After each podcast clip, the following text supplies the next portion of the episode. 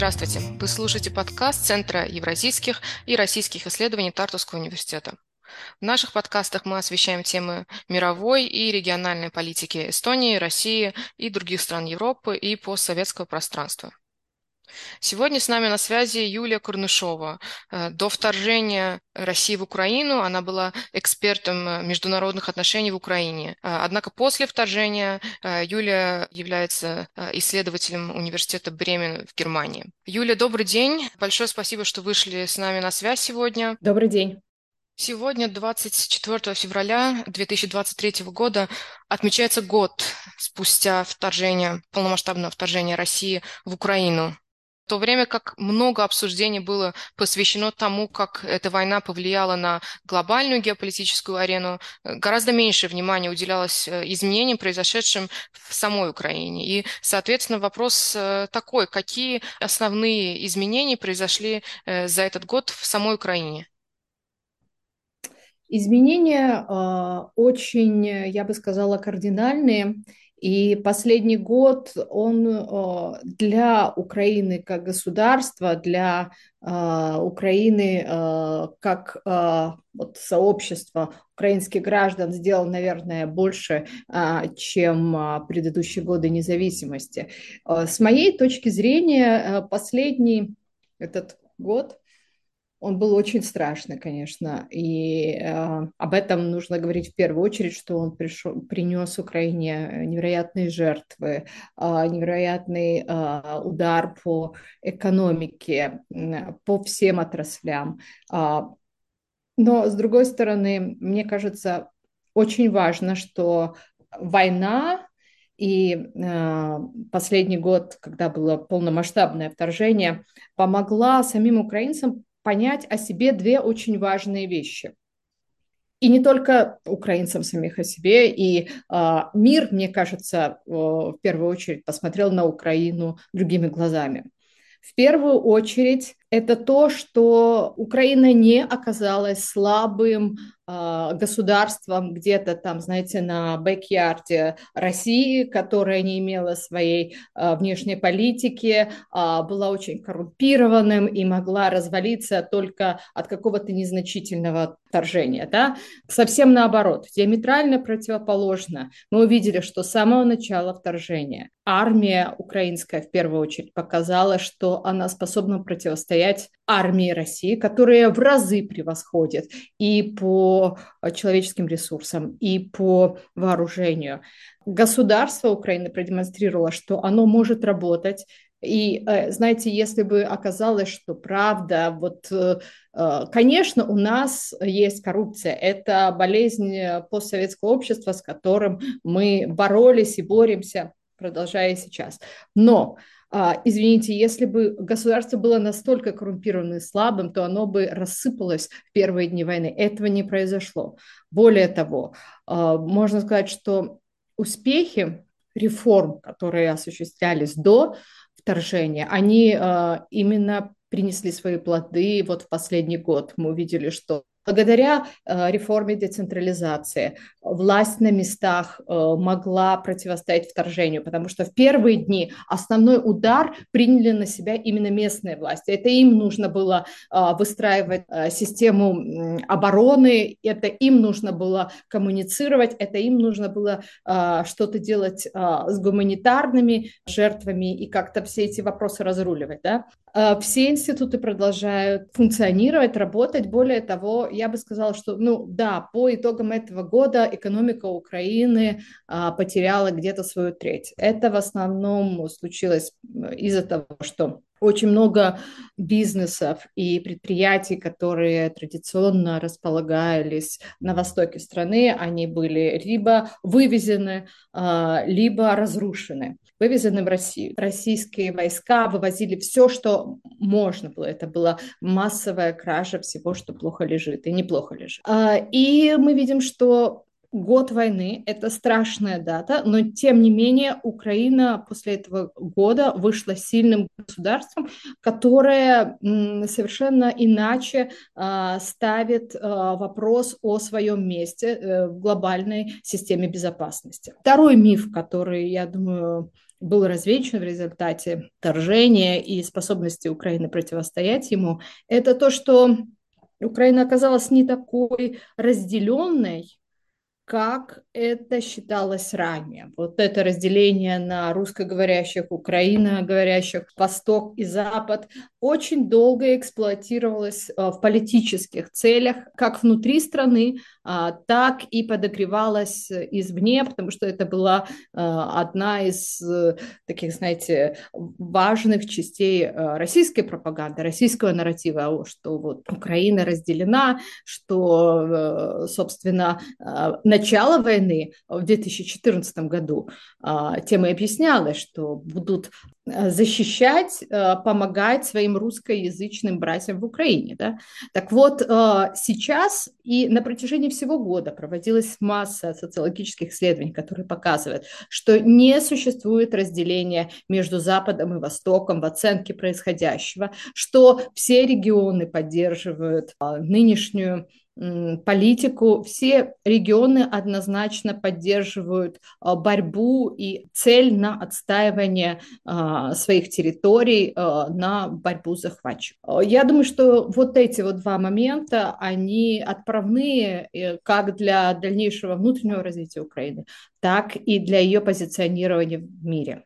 Спасибо за ответ. Вы уже отметили, что страна и государство проявило огромную сплоченность и устойчивость, э, решимость в своих усилиях по сопротивлению российской агрессии. Помимо тех моментов, которые вы отметили э, касательно того, что то есть Украина оказалась сплоченной в плане неразделения народа на русскоязычных и украиноязычных, какие факторы, какие ключевые факторы лежат в способности украинского общества противостоять Москве в течение такого продолжительного периода времени? Естественно, что в первую очередь а, мы обязаны этому украинской армии, да, а, нашим бойцам, которые так отважно держат оборону и даже отбрасывают врага, как мы видели а, с освобождением сначала Киевской, потом Харьковской, Херсонских областей. В первую очередь это вот сила наших воинов. Второй очень важный момент – это сам характер украинского общества. После Евромайдана, после 2014 года был дан очень сильный толчок для его развития. И действительно, уже вторжению 24 февраля украинское общество подошло очень э, с развитой горизонтальной структурой. Я имею в виду как НГО, гражданское общество, которое было уже зарегистрировано, институционализировано, так и была а, параллельно очень сильная тенденция волонтерства. Собственно, волонтерский, а, волонтерское движение началось в Украине после начала войны на Донбассе да, в 2014 году. То есть э, мы уже были готовы к вторжению в плане готовности общества. Мы, у нас были уже налажены процессы, и гражданское общество было в какой-то мере с этим, к этому готово, потому что ему и ранее приходилось сталкиваться с проблемами переселенцев, проблемами военных преступлений, э, с проблемой, со всеми вот этим вот э, клубком проблем, которые сейчас сопровождают вторжение. Но, конечно же, 24 февраля э, мы даже сами не подозревали, что это настолько сильное движение, потому что реальное. Это, а, понимаете, люди просто записывались добровольно а, в территориальную, у нас называется территориальная оборона, да, они становились в очереди, людям не хватало оружия, потому что они хотели защищать государство. Это был совершенно неоспоримый подъем. Это была мобилизация населения. Люди сразу же, кто не мог там а, напрямую участвовать, да, а, как грибы после дождя, начали расти эти волонтерские инициативы. Люди помогали армии, люди помогали беженцам, переселенцам, начались, а, задействуя какие-то личные связи и выходя уже даже за пределы Украины, да, там, задействуя свои связи за рубежом, начались поставки как гуманитарной помощи, так и вооружений. И я вам хочу сказать, что совершенно точно первые месяцы после вторжения, это вот ну, весна, где-то до, до середины лета, до начала лета, именно на плечах волонтеров гражданского общества в основном э, ситуация держалась. Потому что западная помощь э, начала уже приходить в Украину э, позже, где-то э, с лета. Поэтому я бы отметила, после армии второй главный фактор нашей резилиенс да, украинской – это горизонтальное сильное гражданское общество. Ну и еще хочу отметить, что сейчас сильным драйвером выступает чувство несправедливости, которое должно быть наказано. Потому что после всех тех выявленных фактов жестокости в Киевской области, в Харьковской, в Херсонской области, любые разговоры на тему давайте заключим мир в обмен на земли, да, или давайте пойдем на уступки, какие-то мирные переговоры, они э, обречены на провал. И это прекрасно понимает э, наша власть украинская, поэтому произошел еще весной прошлого года э, кардинальный пересмотр условий, на которых Украина готова садиться за стол переговоров. Эти условия были озвучены, и э, эти условия опираются на абсолютную поддержку общества. Поэтому я бы сказала, что сейчас э, существует некая синергия между украинским обществом и властью, наконец-то. Почему? Потому что исторически сложилось, что наоборот, украинцы очень так всегда скептически относились э, к центральной власти, и примером тому было три революции э, за период независимости, да, и революция на граните, оранжевая так называемая революция и Евромайдан. То есть общество никогда не а, терпело до последнего. Ему не нравилось, а, люди выходили на Майдан. Да? Так вот сейчас один из а, редких а, моментов, который длится уже год, а это уже немало, когда общество поддерживает власть. И, ну, наверное, и стоит, конечно же, отметить то, что и власть умеет очень удачно коммуницировать с обществом. Тут, э, знаете, нельзя не отметить президента Зеленского, который с самого начала э, заявил, что его не нужно вывозить, да, что давайте нам вооружение. И, знаете, это же тоже очень сильный мотиватор, то есть люди увидели, что наконец-то общество сплоченное, что наконец-то все а, выступают за одну цель. Эта цель – это поражение России. Вы уже мельком ответили а, помощь Запада, это, конечно, тоже является одним из ключевых факторов э, успехов Украины. Скажите, вот западные страны, они оказывали различную поддержку Украине, э, включая экономическую, военную помощь и, конечно же, санкции против России. Как вы считаете, была ли поддержка Западом достаточной для для помощи Украине в этот период конфликта и насколько эффективной оказалась э, эта помощь? Нужно, э, знаете, смотреть это а, в разрезе смотрящим сравнить.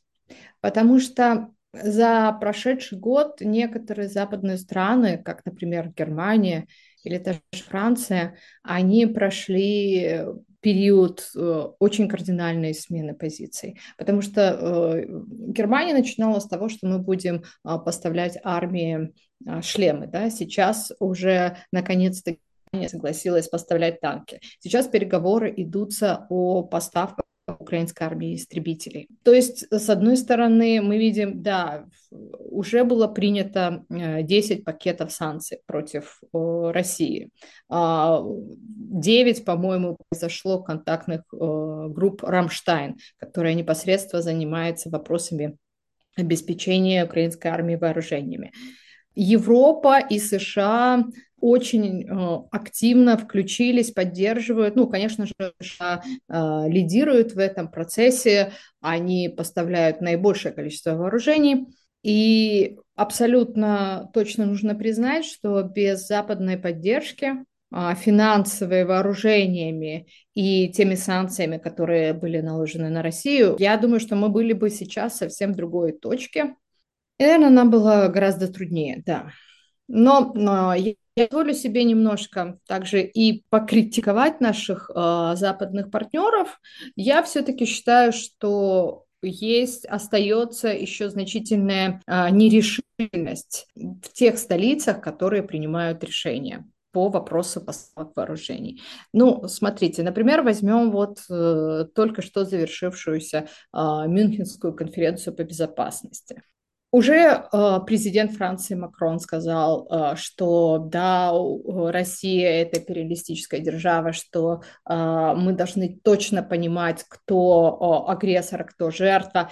Это для него значительный прогресс, потому что еще недавно он говорил о том, что России тоже должны даваться гарантии безопасности, да, мы помним. А Олаф Шольц, канцлер Германии, тоже уже говорит о Германии, о перестройки э, военных сил Германии на 180 градусов. Да? Э, этот э, его известный программный э, термин Zeitenwende, который означает, что Германия возвращается э, к лидирующей роли э, как военная сила в Европе.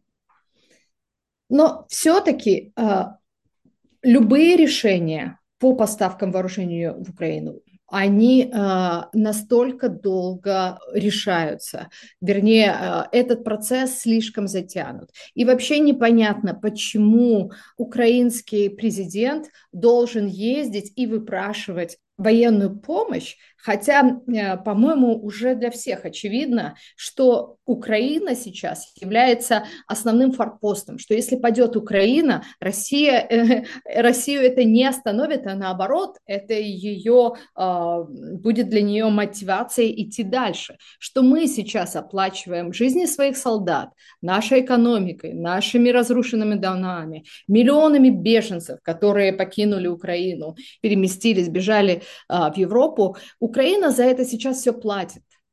Да, Запад нам помогает, но почему он делает это настолько медленно? Почему до сих пор эти вооружения приходится выпрашивать? Почему некоторые вещи э, ну, не очевидны для западных лидеров? как то, что решающий перелом в войне может произойти только после того, как мы получим истребители. Я думаю, что на Западе не хватает просто смелости ну, среди лидеров, которые возьмут на себя ответственность сделать этот решительный шаг. Сейчас ситуация такая, что той помощи, которая э, дается Украине, ее хватает на то, чтобы мы продолжали войну, но не для того, чтобы э, случился коренной перелом и Украина смогла перейти э, в контрнападение.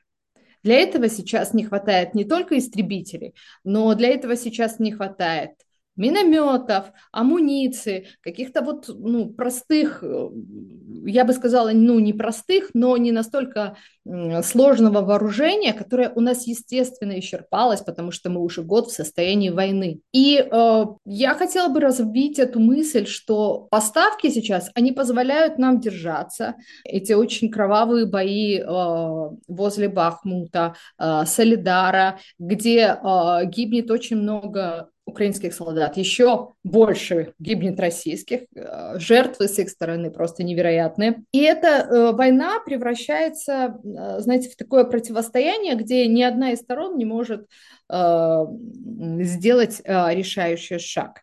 С другой стороны, я понимаю, почему такая позиция сейчас у западных лидеров, потому что они понимают, что как только Украина перейдет в контрнаступление, и как только она нанесет поражение, а это произойдет, им нужно будет э, решать вопрос будущего России. А вот здесь вот вообще начинается совсем непонятное, потому что Россия остается ядерной державой, э, как не допустить ее э, распада или чтобы этот распад не принес еще больше рисков для системы международной безопасности. Вот здесь вот я думаю, что среди наших западных партнеров отсутствует стратегическое понимание, что делать, каким, что делать именно с Россией. Поэтому пока они решают, э, что им делать, вот продолжается эта ситуация противостояния, когда украинской армии просто нет э, необходимых сил, ресурсов, чтобы отбить, отбросить э, врага на позиции для начала до вторжения, цель до, на позиции 91 года. А что касается отношения Запада с Россией, то есть э, и восприятия всей войны, э, скажите, оно изменилось за последний год? То есть э, были ли какие-либо э, кардинальные э, изменения того, как Запад вообще видит всю эту ситуацию? И ясно, что тенденции как бы были разные, начиная, как вы уже сказали, от преференций к более дипломатического решения проблемы, к более серьезным санкциям. Подытожу свой вопрос. То есть есть ли какие-либо тенденции, которые наблюдаются за последнее время в отношении Запада и России? Э, я думаю, что можно будет справедливо предположить, что возврата а, к прежним отношениям а, с Россией у Запада уже не будет, потому что то количество санкций, а, то количество взаимного, ну, извините, когда вас шантажируют ядерным ударом, да, вы вряд ли в скором будущем согласитесь опять пожимать этому человеку руку. Поэтому то, что сейчас происходит в отношениях России и Запада, это, а, я бы назвала это кардинальным разрывом. А, конечно, и среди стран э, Запада есть некие такие ренегаты, да, там Венгрия в лице Орбана, который э, является абсолютно до сих пор э, пророссийским политиком внутри э, ЕС. Э, есть также другие неоднозначные скажем так, инерционные позиции в других европейских странах. А, но это когда мы говорим о Европе, да, но это же не весь мир. То, что происходит э, в Азии, в Африке, в Латинской Америке, намного сложнее. И а, тут борьба продолжается, и а, я не могу сказать, что у нас там больше друзей, а, чем оппонентов.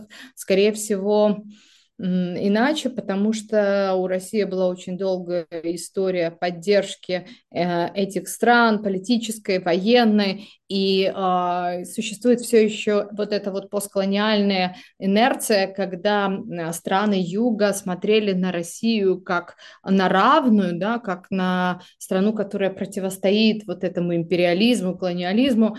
Сейчас они просто очень медленно, они не могут так быстро перестроиться на 180 градусов. Они до сих пор а, считают, что ну, они не понимают контекста, да, им непонятно, а, за что борются в Украине. А, Россия на, также там очень много пропаганды туда влила. В общем, процессы там очень сложные. Но что касается Запада, то я думаю, что здесь на этом стратегически Россия проиграла. Мы уже говорили и о санкциях. А, ну, достаточно сказать, что а, Великобритания, которая была таким шелтером да, для русских коррупционеров, капитала и всего, она однозначно а, дает понять, что все, все, уже даже не то, что окна закрыты, любые форточки. Мы уже просто Великобритания стала а, одним из основных э, друзей Украины, и она очень сильно помогает Украине с точки зрения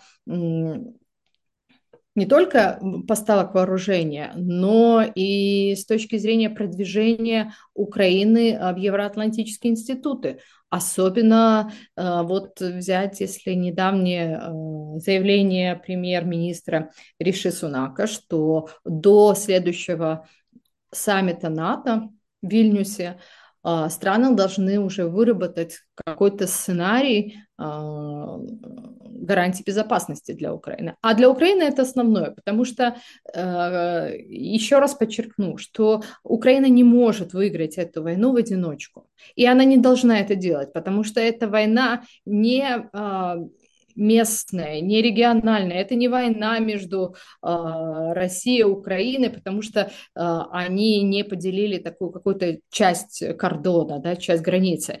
Это война экзистенциальная, это война страны, которая решила пересмотреть после военный мировой порядок, бросить э, вызов э, международным лидерам и таким образом, как она считала, занять свое э, надлежащее ей место среди этих лидеров. Но это была, конечно, большая ошибка. Давайте поговорим об украинских э, нарративах безопасности. Это является темой вашего исследования. Э, скажите, какие они, эти нарративы, и в чем их особенность на данном этапе? Да, тема очень э, интересная, и я ее исследую прежде всего потому, что, как, как это у нас э, принято, очень много было внимания России. Мы исследовали ее культуру, историю, ее политику, ее психологию, и совершенно мало уделяли внимания там, малым и средним странам, таким как Украина.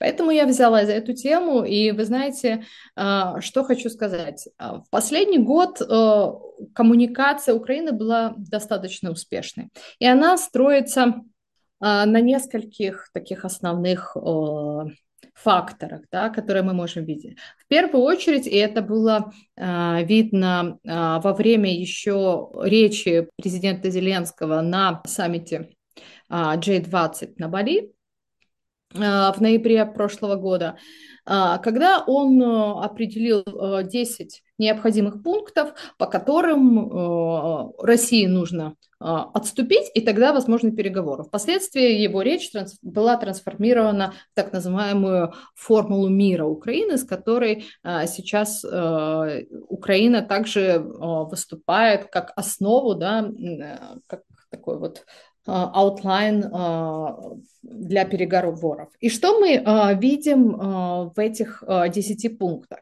Что в первую очередь Украина апеллирует к тем проблемам, которыми в первую очередь сталкиваются другие страны. На первом месте это ядерная безопасность, это продовольственная безопасность и энергетическая. Ядерная и энергетическая – это прямое обращение к странам Европы, которые очень боятся ядерного шантажа России, которые испытали на себе, что такое отход от многолетней энергетической зависимости от России с последствующим подъемом цен и, и так далее. А, продовольственная безопасность – это обращение в первую очередь к странам Юга, которые также испытали на себя последствия вторжения в Украину, потому что э, цены на продовольствие пошли вверх. И только потом, после этих пунктов, Украина говорит о том, что нужно всячески способствовать обмену военнопленных, нужно э, восстановить территориальную целостность, нужны механизмы, которые предотвратят а, повторение такой ситуации в будущем. То есть а, было серьезно проанализировано со стороны Украины, с чем именно она может обратиться к миру. Но чтобы не выглядеть как просящая страна, как страна, которая только использует ресурсы других, наоборот, в первую очередь президент Зеленский пытается показать, что это проблема, которая касается ну, если не всех, то очень многих. Это страны Европы, это страны Азии и в Африке. Второй очень важный момент украинского нарратива – это то, что все вот эти вот э, проблемы, да, они же не существуют сами по себе. У всех этих проблем есть одна своя причина, и это агрессия России. Если не будет агрессии России, то и эти проблемы, они исчезнут сами по себе. Понимаете, поэтому э, не стоит говорить о том, что вот сейчас поднимаются э, цены на продовольствие, потому что э, в мире ощущается э, недостаток зерна или кукурузы. Давайте спросим, почему это происходит? Потому что Россия напала на Украину, заблокировала ее черноморские порты, и Украина просто не в состоянии экспортировать в тех объемах, как это было до вторжения. Третий очень важный момент, что Украина делает акцент на своей надежности как международного партнера, несмотря на то, что она в состоянии войны с Россией, несмотря что она сама испытывает грандиозные экономические и человеческие потери. Украина э, является инициатором Grain from Ukraine. Да? Вот все-таки, чтобы какое-то количество зерна проходило через а, черноморские порты.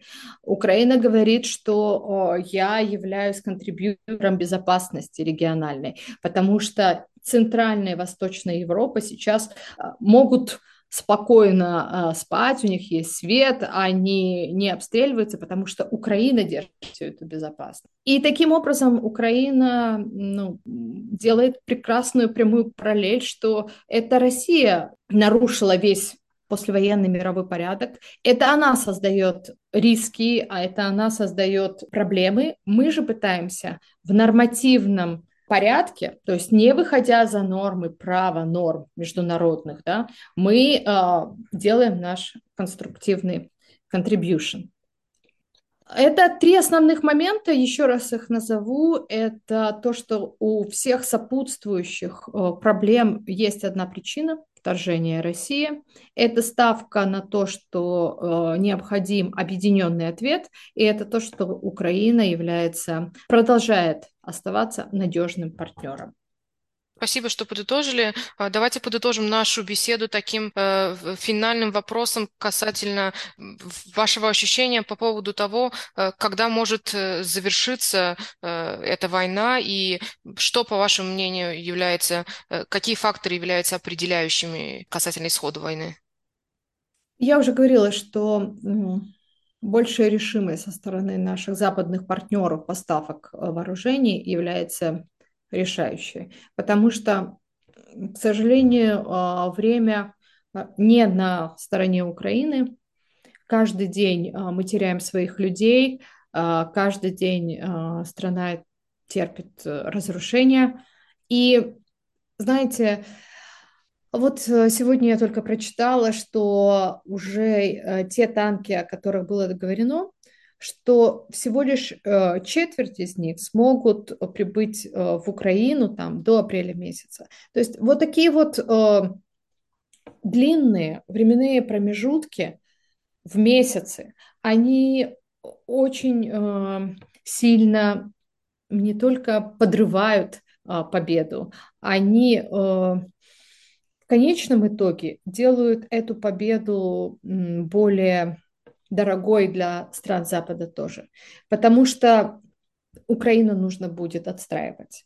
И это потребует невероятных финансовых э, вливаний. И с каждым днем ведения боевых действий, которые приносят новые э, разрушения в Украину, с каждым днем эта сумма, соответственно, увеличивается. Ну, а главное, это люди, понимаете? Это Россия не считает своих погибших. Вернее, э, может, статистически она их и подсчитывает, но и не жалко их. И поэтому она бросает их как мясо в атаку и считает, что там российские бабы еще нарожают. Украина другой подход. Мы знаем, что мы страна, у которой человеческий ресурс – это главный ресурс. И позиция стран Запада, которые из-за того, что они не решили, что будет с Россией, они э, способствуют тому, что война очень сильно растягивается, это, конечно, э, самый такой негативный момент. А, я не военный эксперт, чтобы сказать, когда эта война закончится. Я в этом вопросе полагаюсь на других военных, военные оценки. И ну вот американцы считают, что в 2023 году она не закончится. Я бы сказала, что она имела бы все шансы а, закончиться в 2023 году при, опять же, условии, что наши западные партнеры а, будут будут более твердые, решимые а, в поддержке Украины.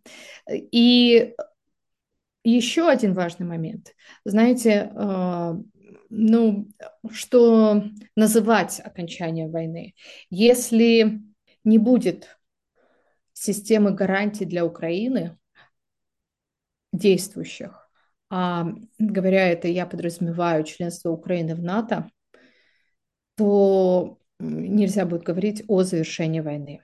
И я очень надеюсь, что на вот этом вот саммите НАТО в Вильнюсе летом а, мы сможем уже предметно говорить о том, какими будут гарантии для Украины и, соответственно, каким а, будет пост а, военное устройство Европы с точки зрения безопасности. Под поствоенным я имею в виду после того, как а, России будет а, нанесено сокрушительное поражение. Ну что ж, спасибо, Юля, за э, комментарии. Я считаю, это было очень важно э, обсудить данную тему и э, подвести какие-то итоги. Спустя год украинскому народу, конечно же, желаем сил и стойкости. Наших слушателей призываем оставаться с нами и следить за нашими выпусками. Спасибо и до новых встреч. Всего доброго.